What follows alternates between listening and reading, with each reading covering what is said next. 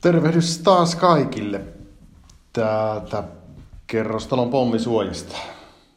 Eli edelleen tämä on se rauhallisin paikka istua ja puhella. Synnistä puhutaan paljon, mutta mitä on synti? Ja onko olemassa sellaista kultaista keskitietä? Eli ajattelin tänään siirtyä kirkon esittelystä hieman enemmän tällaiseen muunlaiseen ja ehkä voi sanoa hieman vakavampaankin hengelliseen pohdintaan.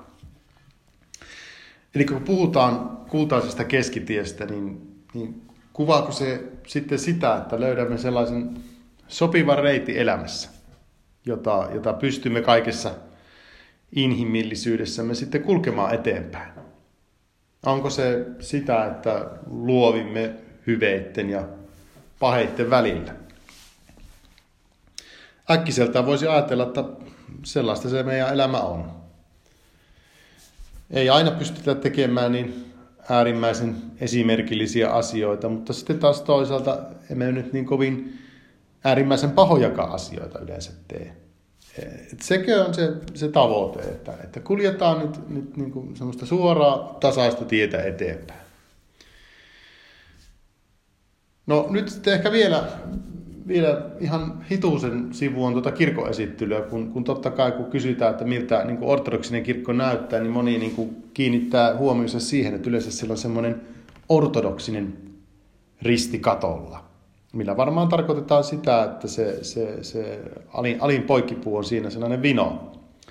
Mutta sehän ei, ei oikeastaan ole mikään ortodoksinen risti, koska kyllähän me ortodoksisessa kirkossa käytetään muunlaisiakin ristejä kuin sellaista, missä se alimmainen puu on sellainen vino. Et ehkä sitä voisi kutsua ennemminkin sellaiseksi venäläis- tai slaavilaistyyliseksi ristiksi, mitä meillä tietysti Suomessa aika paljon käytetäänkin. Mutta miksi siinä ristissä se, se alimmainen poikkipuu on, on vino? Ja, ja aika useinhan se liitetään siihen, siihen niin kuin Kolkatan tapahtumiin. Ja, ja muistamme, että kun Kristus ristiinnaulittiin, niin hänen kummankin puolen sitten niin kuin ristiinnaulittiin myöskin ryövärit, joista toinen, eli se, se viisas ryöväri, myönsi sen, että hän on syntinen ja, ja, ja tunnusti myöskin, niin kuin, että Kristus on jotain paljon enemmän. Kun taas se toinen ryöväri niin ei tehnyt muuta kuin keskitty siihen Kristuksen pilkkaamiseen. Ja, ja oikeastaan ne kaksi ryöväriä ja, ja se, että miksi, miksi sitten se alimainen poikkipuu on, on vino, että se no, niin kuin osoittaa joko ylöspäin niin kuin se viisas ryöväri osasi tehdä sinne oikealle päin tai sitten alaspäin, eli poispäin Jumalasta, miten, miten sitten toimi se huono ryöväri, jos näin voi sanoa. Eli se, se muistuttaa meitä siitä, että, että tekomme, sanamme ja tietysti myöskin niin ihan ajatuksemme, niin johdattaa meitä joko kohti Jumalaa ja pelastusta tai, tai sitten pois Jumalasta. Ja, ja kaikki, mikä vie meitä pois Jumalasta ja lähimmäisistämme, on, on, on syntiä. Eli se on niin sellainen synnin määritelmä. Syn, synnin määritelmä ei ole välttämättä se, että me, me istumme pommisuojassa näin kaunilla ilmalla puhumassa kännykkään. Että se ei ole välttämättä vielä se, että ei olla ulkona kauniissa ilmassa. Mutta ei ole olemassa varsinaista niin kuin välimuotoa tai sellaista niin suoraa tietä, jota, jota, jota vaan niin tasaisesti kuljettaisiin, niin kuin puhuttiin siitä kultaisesta keskitiestä. Meidän elämässä tulee niin kuin päivittäin vastaan tilanteita, jossa me, me näemme edessämme niin kuin tienhaaran. Joskus me emme niin kuin tajua, että siinä on tienhaara taas tässä kohden meidän elämää, vaan me, me niin kuin jatkamme eteenpäin vaan. Mutta emme me silloinkaan vaikka me jatkamme niin kuin eteenpäin ajattelematta asiaa sen kummemmin, niin kulje suoraan. Koska tuo tiehaara, niin se on oikeastaan, jos meidän pitää jonkinlainen niin kuin mielikuva jostain risteyksestä tehdä, niin se, tämä on niin kuin T-risteyksen kaltainen, jossa ne vaihtoehdot, ne kaksi vaihtoehtoa, mitä siinä on, niin, niin on toistensa vastakohtia. Eli kun me teemme sen valinnan tai, tai emme edes välttämättä ajattele sitä sen kummemmin, niin se vie joko ylöspäin kohti Jumalaa tai, tai sitten alaspäin, Jumalasta poispäin. Ja, ja mitä se meidän elämä sitten on, kun me, me saatamme päivittäin, niin kun, meillä on näitä tiehaaroja sitten meidän elämässämme, kun me kohtaamme jonkun ihmisen tai ajattelemme jotain tai, tai teemme jotain, niin yleensä aika usein tulee, tulee sellainen tilanne, että se on todellisuudessa tällainen tienhaara hyvän ja pahan välillä. Ja ei, ei se varmaan, se ei ole silloin suoraa ja tasasta menoa, vaan, vaan jos me, tästä pitäisi jonkinnäköinen tämmöinen niin kuin piirtää jonkinnäköinen kuvio siitä, että mihin suuntaan meidän elämä menisi, niin se ei ole suoraa tasasta viivaa, vaan se olisi enemmän sellaista sahakuvioista. Että, että vuoroin mennään ylöspäin ja vuoroin alaspäin. Ja, ja jos me voitaisiin ihan jatkuvasti kulkea pelkästään ylöspäin, niin sittenhän me oltaisiin synnittömiä. Siihen me ei oikein pystytä. Ja ehkä suoraan alaspäin pystyy periaatteessa kulkemaan. Et silloinhan puhutaan, että ihminen on niin, niin paatunut, että, että hän tekee niin kuin pahoja asioita hyvällä omalla tunnolla ja, ja ei pysty enää minkäännäköiseen muutokseen. Mutta puhutaan siitä, siitä joku toinen kerta sitten. Jos sitten ajatellaan sitä meidän elämää, että otetaan niin kuin muutama askel taaksepäin ja tutkitaan sitä, sitä käyrää, että mihin suuntaan se menee, niin, niin, niin, niin totta kai to, toivoa saattaisi ja sopisi, että, että se on sellainen, että se niin kuin pitemmällä aikavälillä, vaikka se olisi sahakuvioista, niin se veisi meitä ylöspäin kuitenkin, eikä hiljalleen alaspäin. Ja, ja millä me saadaan pidettyä se sellaisena, että se, se olisi niin kuin ylöspäin, niin, niin totta kai pitäisi kiinnittää huomiota valintoihin, että, että me teemme niitä hyviä valintoja. Ja, ja aika ajoin siis pitää ehkä meidän tehdä sillä tavoin, että, että me pysähdymme katsomaan, että minne me ollaan menossa. Ja mikä on se tilanne, missä me katsotaan sitä, niin se on oikeastaan mielenmuutos ja, ja katumuksen sakramentti. Eli se mielenmuutos on jotain, että me, me pysähdytään ja otetaan niin kuin vertauskuvallisesti kartta ja kompassi käteen ja tarkistetaan, että, että mihin mä oon menossa. Koska on hyvin mahdollista, että me ollaan menty pitemmän aikaa ihan vika suuntaan, eikä olla ajateltu sitä asiaa ollenkaan. Eli me tarvitaan, tarvitaan semmoista mielenmuutosta ja, ja elämässä ihan, ihan, voisiko sanoa, joka päivä. No, on joskus sitten sanonut rippilapsilleni, että, että jos, jos niinku, niinku niistä synneistä, mitä on, on tapahtunut, että jos niistä pitäisi jotain niinku viisautta tai voisiko sanoa jopa lohdullisuutta löytää, niin se on, se on toivon mukaan se, että, ne muistuttaa ne, ne, ne synnit, tehdyt synnit siitä, että niitä ei enää kannata tehdä. Kansaamaisemmin voisi tietysti sanoa, että, että virheistään sitä ihminen oppii. No, toivon mukaan oppii. Ja, ja katumuksesta tietysti siitä löytyy niin paljon kuvauksia ja viisauksia, että, että, että tässähän saisi niin monta tuntia siihen kulumaan. Mutta eräs sellainen kuvaus on, on, on, on semmoinen, että katumus on silloin saavuttanut tai täydellisyyden, tai voisi sanoa, että se katumus on täydellinen silloin, kun emme niin kuin uuden, voisiko sanoa samanlaisen tilaisuuden tullen, tee sitä syntiä uudestaan.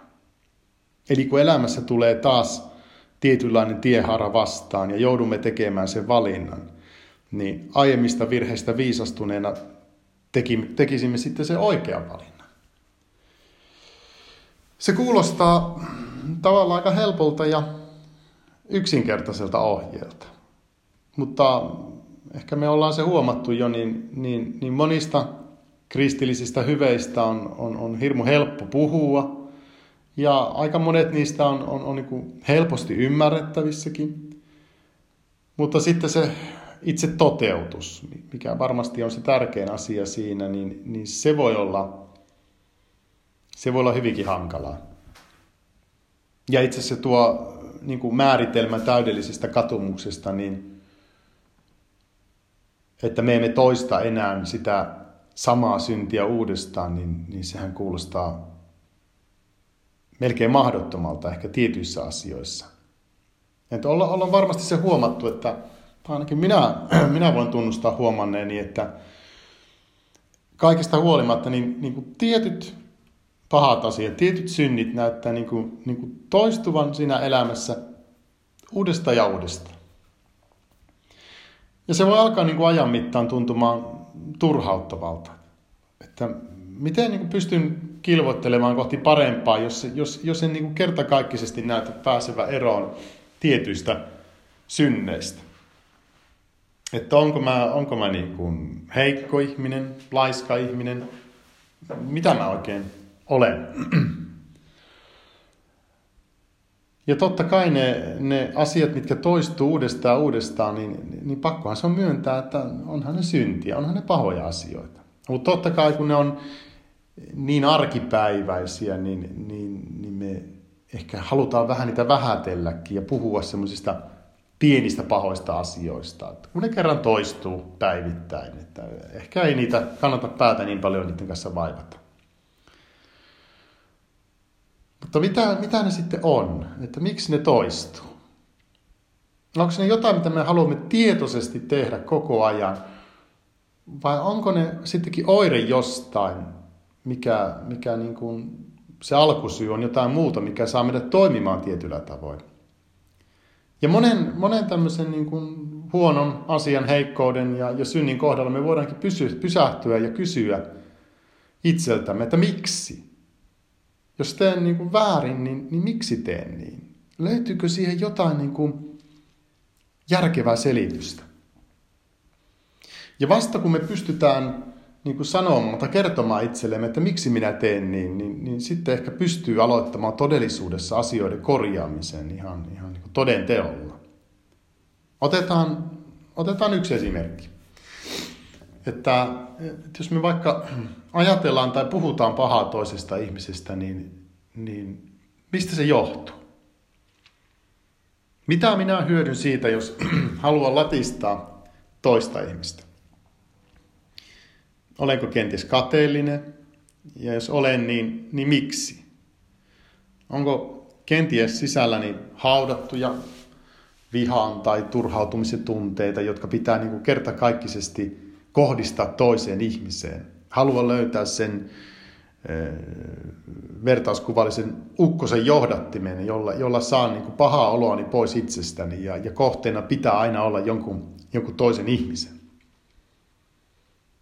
No sitten voi kysyä, että miksi olen vihainen tai turhautunut. Onko, onko minua kohdeltu joskus väärin? Se ei välttämättä ole tapahtunut niin kuin lähihistoriassa. Se voi olla kaukana, kaukana jossain omassa lapsuudessa, josta ei välttämättä enää niin selkeitä muistikuviakaan. Tai onko elämäntilanne sellainen, että ei, ettei pysty sanomaan kaikkea, mitä, mitä ajattelee, että ei pysty antamaan palautetta sellaisella taholle, joka aiheuttaa minussa turhautumista? Ja voinko mä vaikuttaa siihen asiaan? Tai, tai olenko yksinkertaisesti väsynyt, stressaantunut tai, tai, tai jopa masentunut? Et syitä siihen tässä esimerkissä olevaan niin pahan puhumiseen tai toisesta ihmisistä niin paha ajattelemiseen, niin, niin niitä syitä voi olla lukuisia. Emme me välttämättä tiedosta sitä. Me, me vaan niin kuin harmittelemme ja pahoittelemme niitä oireita, joita me jostain kumman syystä toistamme päivästä toiseen. Ja joo, joo ne on tietysti syntiä. Mutta, mutta ei, ne, ei ne sitten myöskään lähde niin kuin, niin kuin pois, ellei ensin tutkita, että mistä ne johtuu.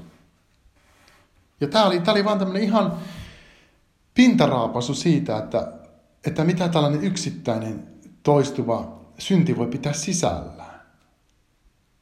Että ehkä kyse ei olekaan vain jostain niin kuin itsekurin puutteesta tai, tai laiskuudesta, vaan jostain aivan muusta.